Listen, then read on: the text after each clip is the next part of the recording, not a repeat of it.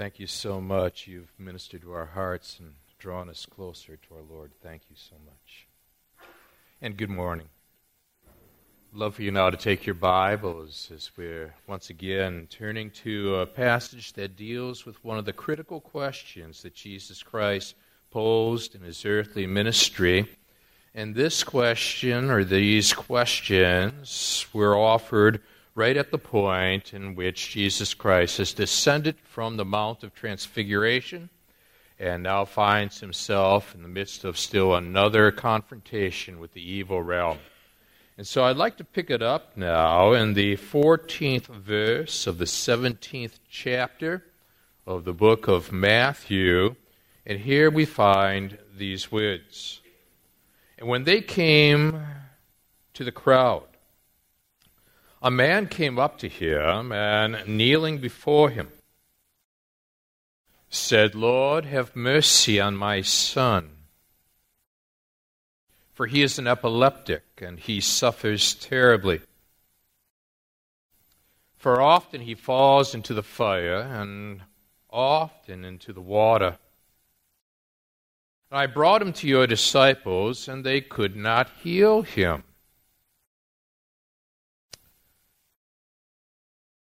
And Jesus answered, O faithless and twisted generation,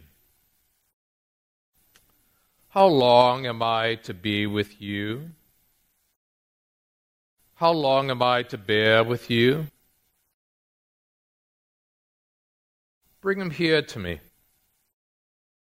And Jesus rebuked the demon, and it came out of him, and the boy was healed instantly. And then the disciples came to Jesus privately and said, Why could we not cast it out? And he said to them, Because of your little faith. For truly I say to you, if you have faith like a grain of mustard seed, you'll say to this mountain, Move from here to there, and it'll move. And nothing will be impossible for you. And so, once again, we find our Lord in the midst of a, a, confrontation with the evil realm. And we've got to understand the timing of it all and the reason for it all. And what can we learn from this for our own personal lives? Let's look to our Lord together in prayer. Now, Father, as we're coming into your presence, we're coming before the God of the universe. You're holy, you're righteous, and you're good. We entered into this world sinful people. But again, what resonates within our hearts when we look into your word is that by your grace you sent Jesus Christ into this world to die for our sins. And we are here this morning because of his finished work. Our works are always marked by incompleteness. But Jesus Christ's work on the cross was final and total. Because of that, we can enter your presence with assurance. Now, Father, in these services this morning,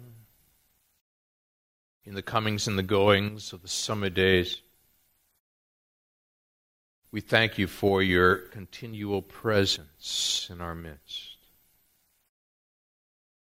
And for the various struggles that people are facing in this congregation and all these services, we're praying that by your grace, you minister to them, their point of need. There might be those that need to come to saving faith. If that's the case, we're asking that the Holy Spirit press deeply upon that heart, leading that person to you. And for those, Father, that know you, love you, want to grow in you, we pray that now that you're going to saturate their minds, their hearts, their souls with your word. Warm these hearts. engage these minds and shape these wills. Because again, Father, we've come here to see Jesus and Him only. We pray this again now in Jesus' name.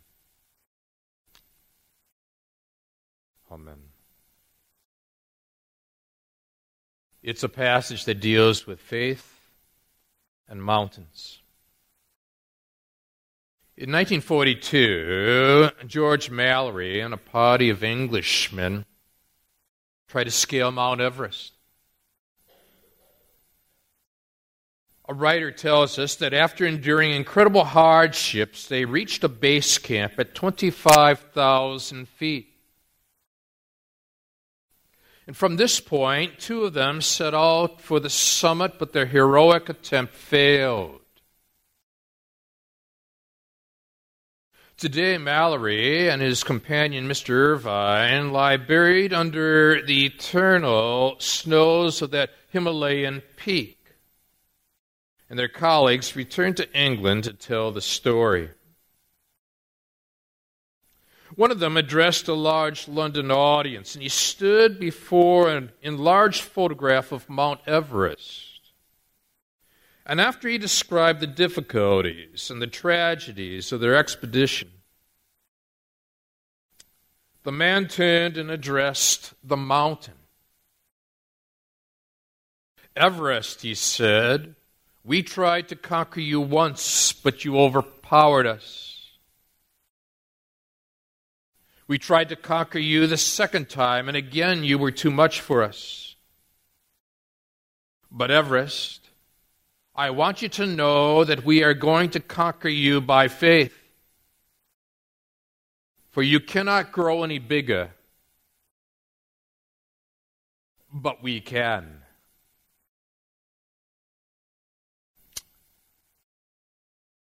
And when I came across those words of relating faith and mountains, I tucked that away somewhere in my memory bank because I knew somewhere along the way we would be dealing with a passage such as this today.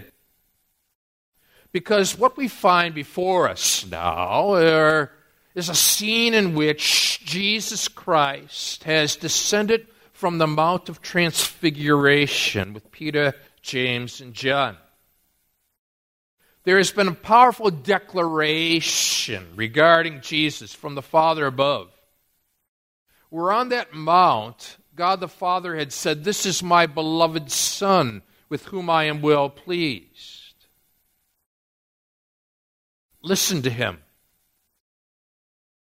And so now, Peter, James, and John are going to have to have ears to be educated with as they descend this mountain to find that the other disciples are involved in a wrestling match with the evil realm. What I want to do with you now is to draw out three faith strengtheners found in these verses that perhaps better equip us to understand how to translate this passage of Scripture into 2014 living. Three.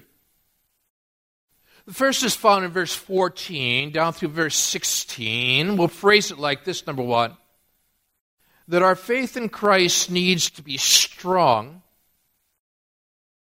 for the challenges that we will encounter. And the challenge here that the disciples will encounter is the challenge of the evil realm. Now, I don't know about you, but whenever we come across a narrative passage, I'm always looking at the timing of the events. What has just occurred? Why have such things occurred? And begin to fit all these things together when you and I find that they have just ascended this mountain, we're informed in verse 14 with that timing word when. When they came to the crowd, a man came up to him and kneeling before him said, Lord, have mercy on my son, for he is an epileptic and he suffers terribly. For often he falls into the fire and often into the water. And I brought him to your disciples, and they could not heal him. Now, when you look at that, I want you to ponder with me a pattern that seems to unfold that we've noted in our inserts, but let's develop it as well. You might remember that when we look back at the baptism of Jesus Christ in Matthew chapter 3, there was this declaration from the heavens This is my beloved Son, in whom I am well pleased.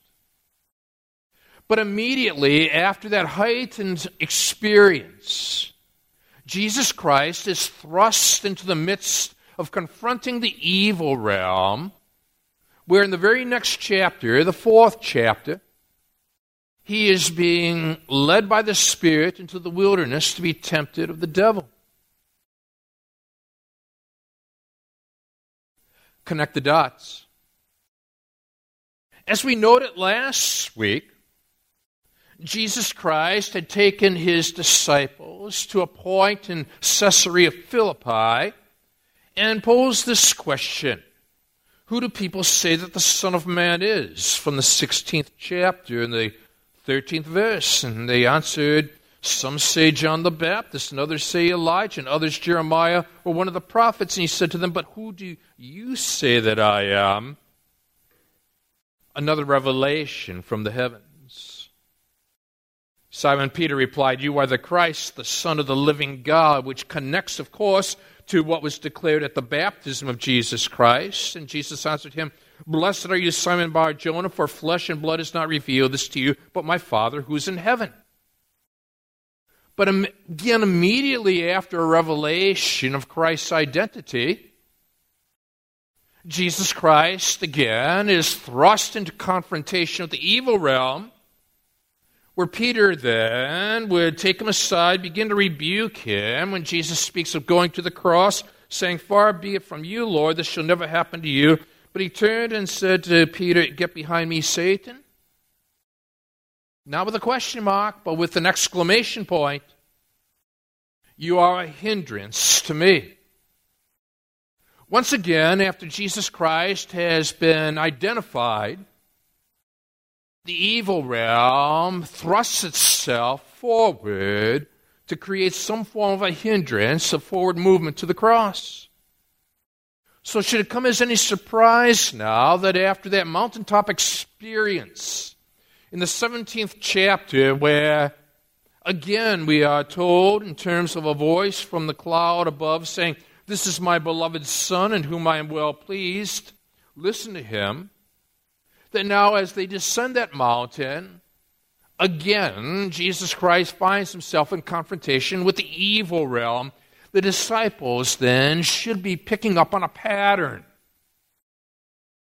That when you fully embrace who Jesus Christ is, then you're going to have to fully prepare yourself for the confrontation of that which is opposed to who Christ is and what Christ has done.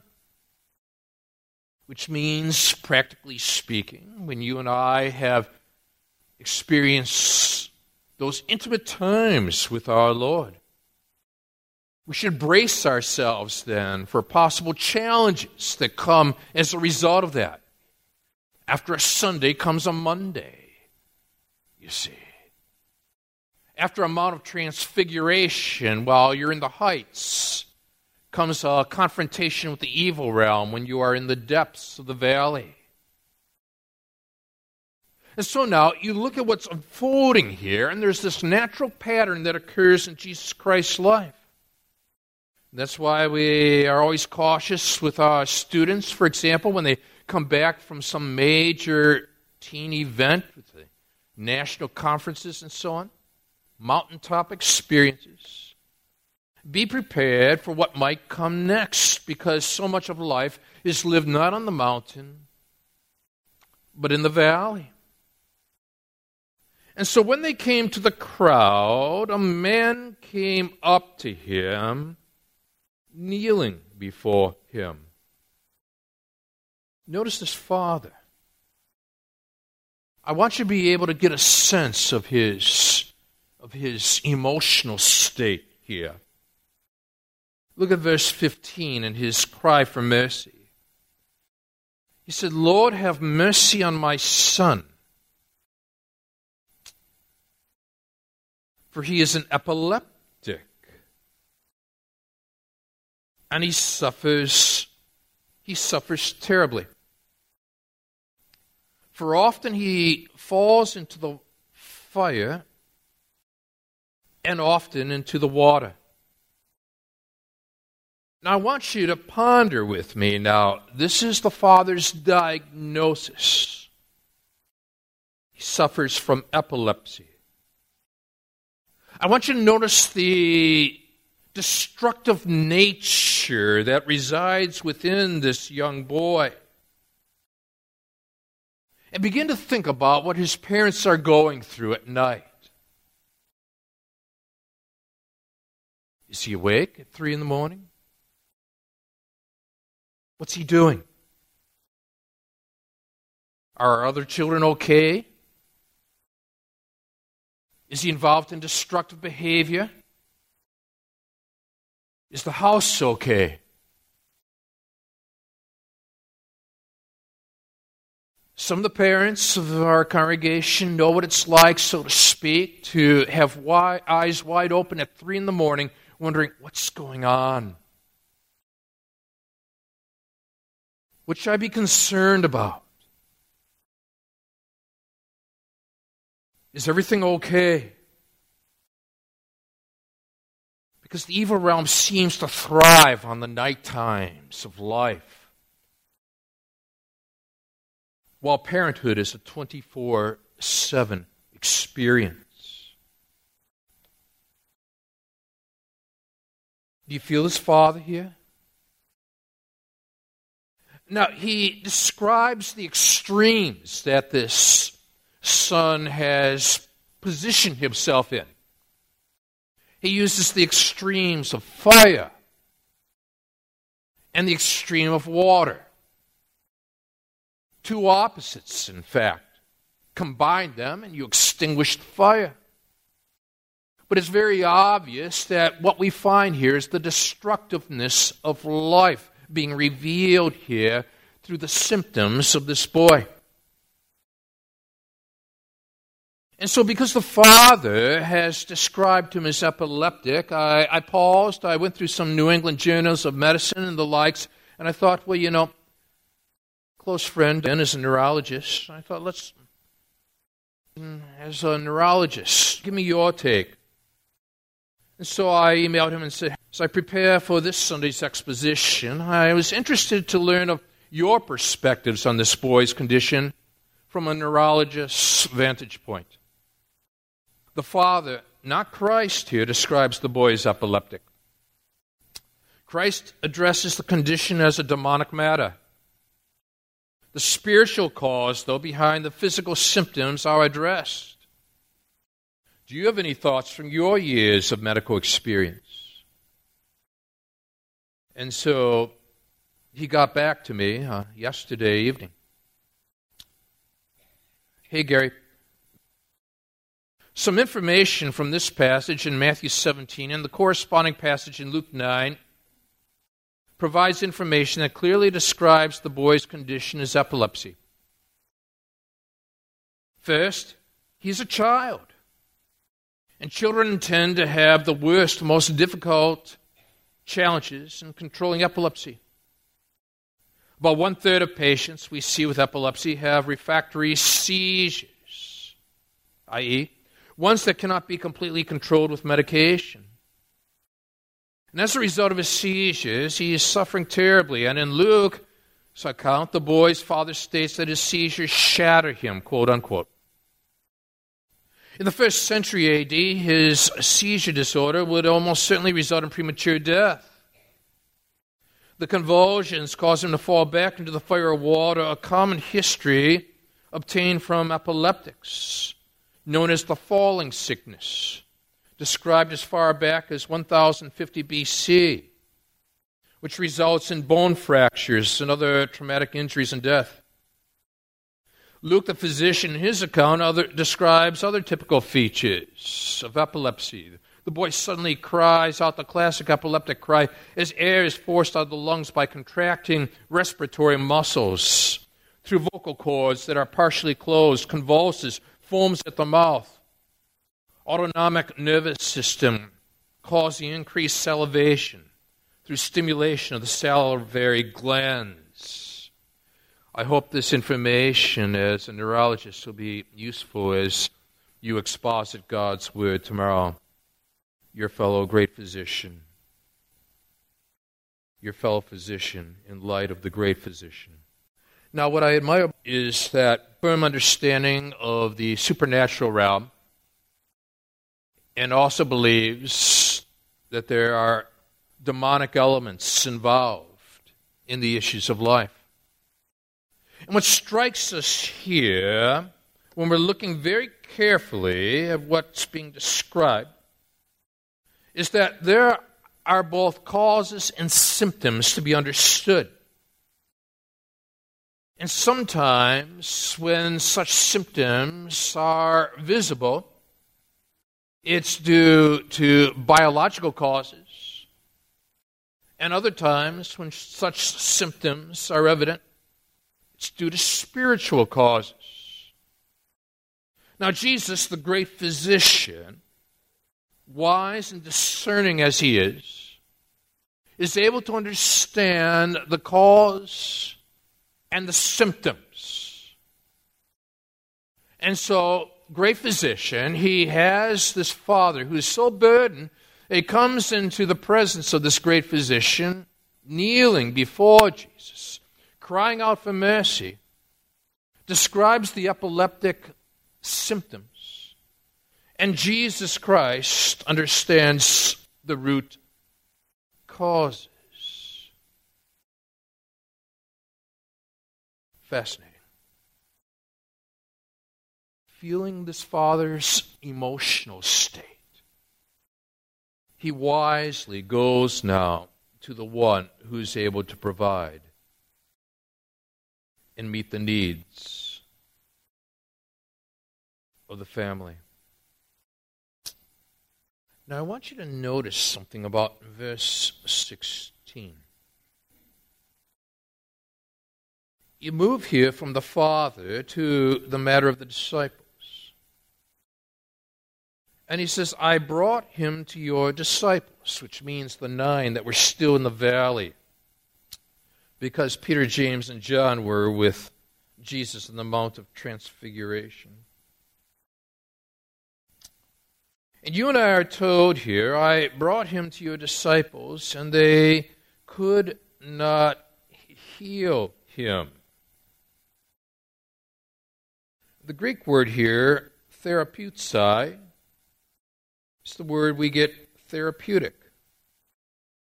They couldn't offer the right therapeutic approach here.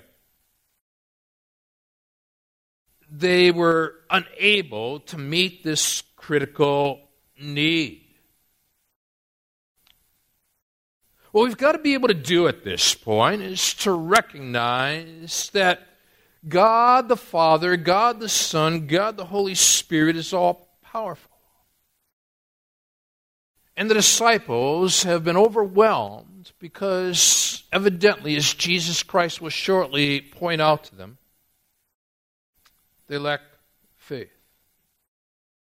In his classic work, The Screwtape Letters, C.S. Lewis fictionalized an ongoing correspondence between a senior devil, Screwtape, and his ambitious demon nephew, Wormwood.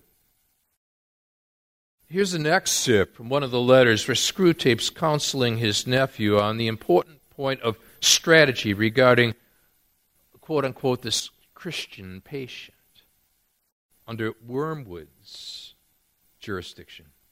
My dear Wormwood, I wonder, you should ask me, whether it is essential to keep that Christian patient in ignorance of your own existence.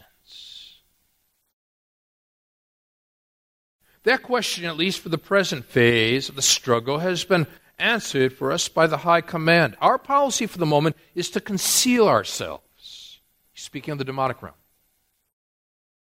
I do not think you will have much difficulty in keeping the patient in the dark. The fact that devils are predominantly comic figures in modern imagination will help you.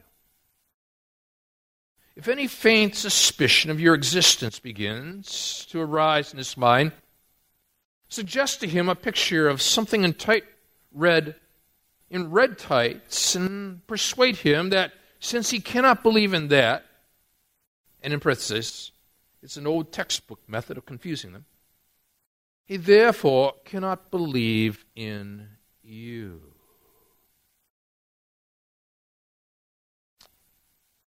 And so now the problem is this the disciples have been confronted by physical symptoms.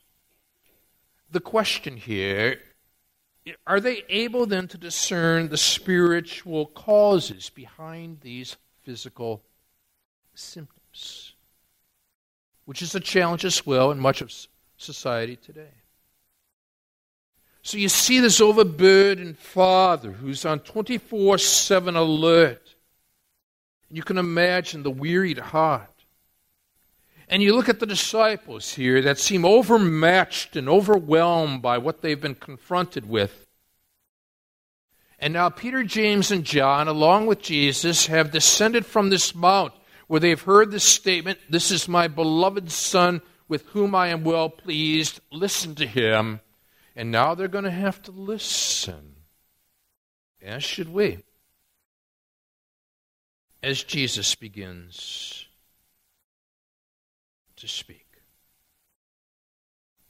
Our faith in Christ needs to be strong for the challenges we will encounter.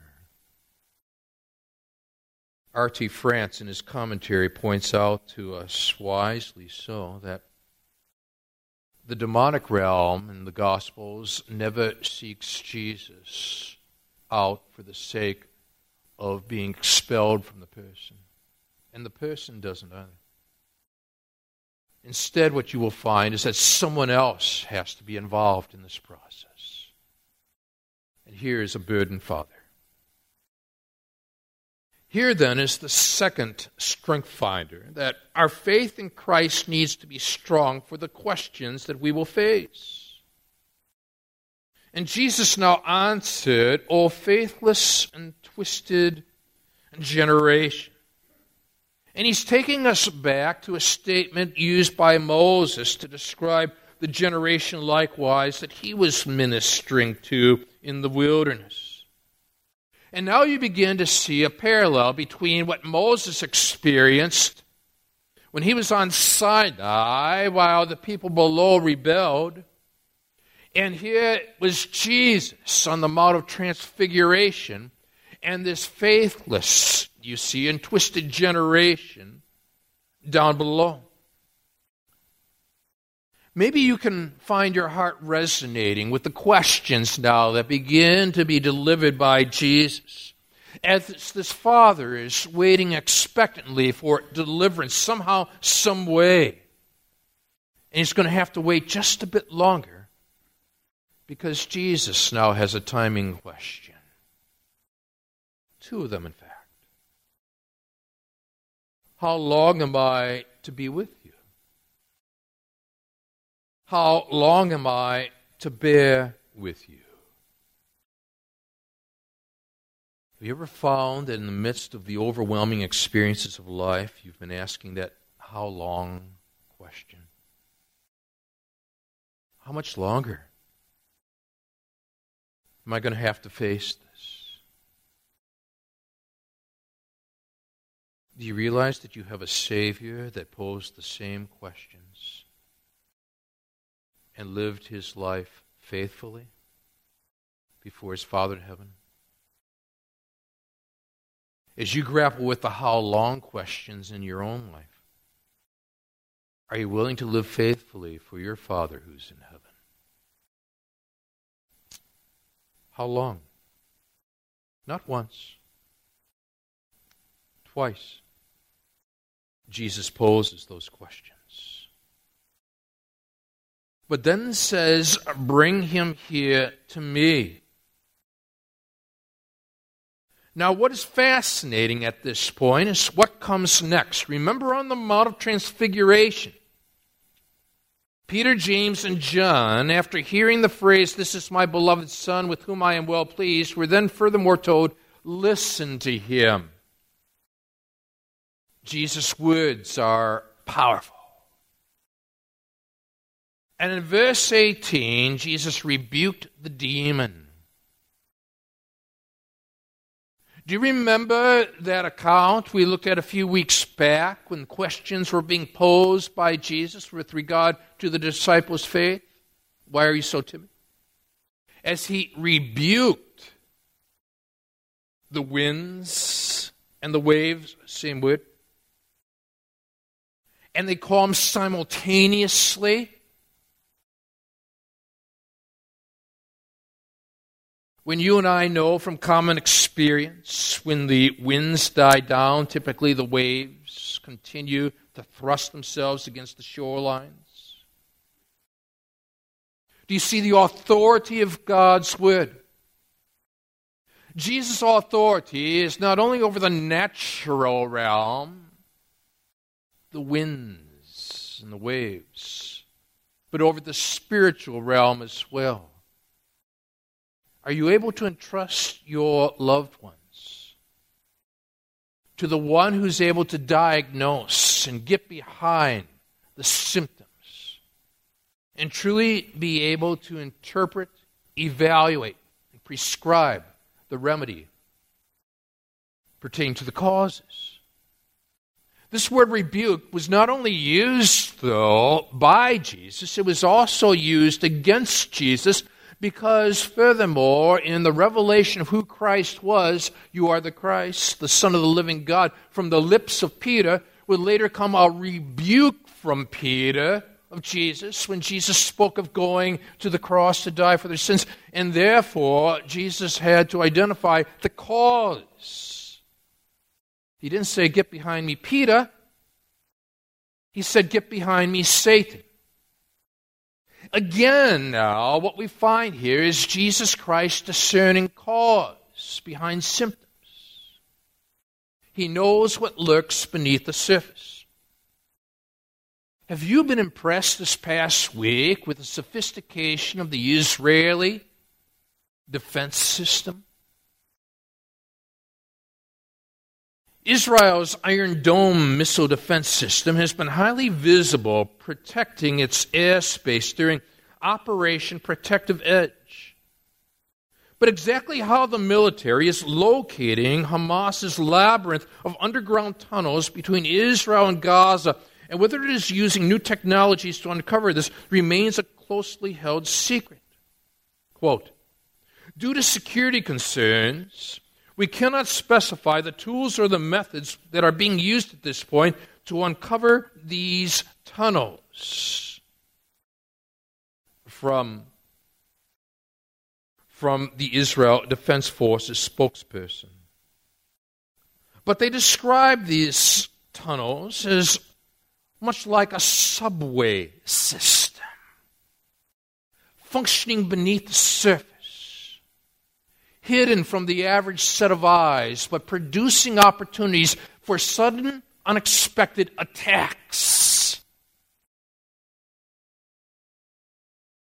Since the beginning of the ground phase of Operation Protective Edge, the IDF has uncovered over 31 terror tunnels as part of a vast and complex tunnel network planned by Hamas over the years, the IDF spokeswoman said. It is evident that Gaza is constructed upon a fully developed underground terror city, which the IDF is at the peak of its unveiling and decommissioning. Now, what Jesus is able to discern is the so called underground aspects to what is taking place in this child, in this boy's soul. He knows the terroristic tendencies. But he's also to go beyond the symptoms and see the underlying issues involved and counter it. And now, Jesus, with his powerful word, utilizes the usage of rebuke, rebukes the demon, not the boy, in the very same way that Jesus likewise recognized that Peter was the avenue, not the source. When Jesus said, Get behind me. And so he rebuked the demon, and it came out of him. And just like with the wind and the waves in the natural realm, so in the spiritual realm, the boy was healed instantly. Do you see the power of the Word? The power of the Word that's unfolding in front of, in front of our very eyes. And the authority of Jesus Christ at this, at this very moment. When Robert Morrison, the first missionary to go to China, was leaving his ship in a Chinese port, his biographer tells us that the captain sneeringly said, So you think you're going to make an impression upon China? Morrison quietly replied, No, sir. But I believe God will. The disciples, the nine that were out in the valley, while Jesus and the three were up in the mountain, evidently we're trying to make an impact, but not taking into account the role of faith, that this is a matter of God's work, not this. And likewise, as you and I are confronted with a series of questions from the Scriptures, we've got to make absolutely certain that it is God who's meant to make the impression and not us. God who's meant to have the impact and not us. So this leads us now to the third strength finder that our faith, thirdly, in Christ needs to be strong for the assessments we will experience. Jesus loves to do review preview with his disciples. He sends them out, they come back, they report in. And so now the disciples in verse 19 came to Jesus privately and said, Why could we not cast it out? And we respect them because they went to Jesus. They recognized their limitations. They want to know why. And likewise, when we're overwhelmed by the challenges of life in the valley of everyday living, we've got to be able to ask God through the scriptural teachings when we are unable to function effectively, why? Here is Jesus' response in verse 20.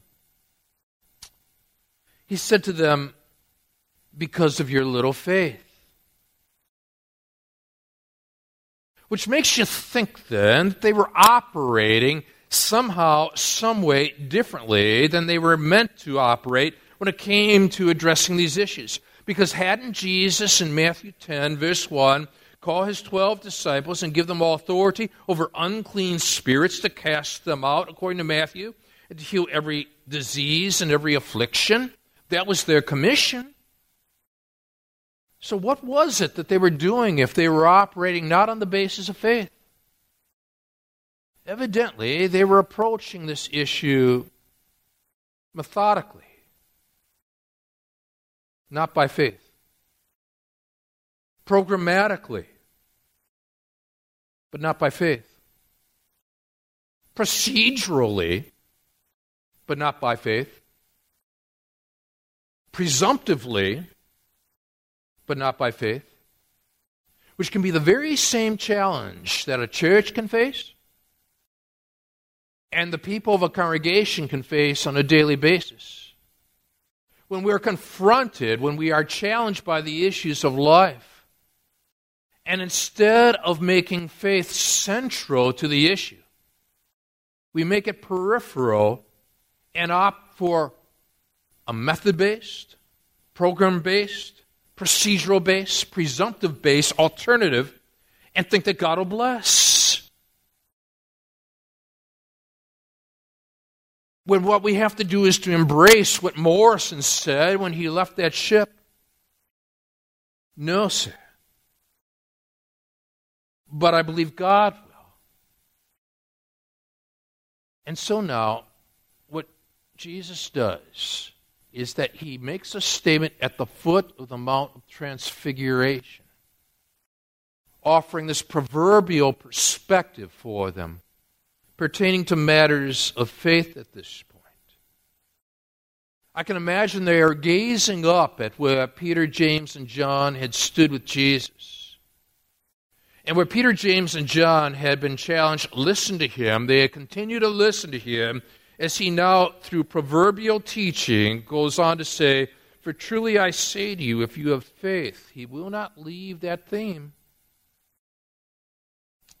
If you have faith like a grain of mustard seed, note the contrast here. You will say to this mountain, Move from here to there, and it will move. And nothing will be impossible for you and can you imagine the way they are now taking this proverbial teaching and pressing it into their, into their hearts? Because this form of approach to the issues of life will be needed as described in the book of Acts as they're confronted with a series of challenges and difficulties as they face head on the evil realm now, there is where you and I likewise have got to get our arms around this. Where's my faith? Where's your faith? For the challenges we encounter, the questions we'll face, the assessments God produces that we'll experience. Do we really want from the lips of Jesus to say, with regard to the issues that we have been overwhelmed by. We couldn't manage them because of our little faith. Or are we prepared by faith to face the issues of life by the grace of God? Everest, he said, we tried to conquer you once, but you overpowered us. We tried to conquer you the second time, and again you were too much for us. But Everest, I want you to know that we are going to conquer you by faith, for you can't grow any bigger, but we can. But make absolutely certain that it is faith in Christ and not in self. Because when it's faith in Christ, we face the challenges. God's will, God's way, for God's glory. Let's stand together.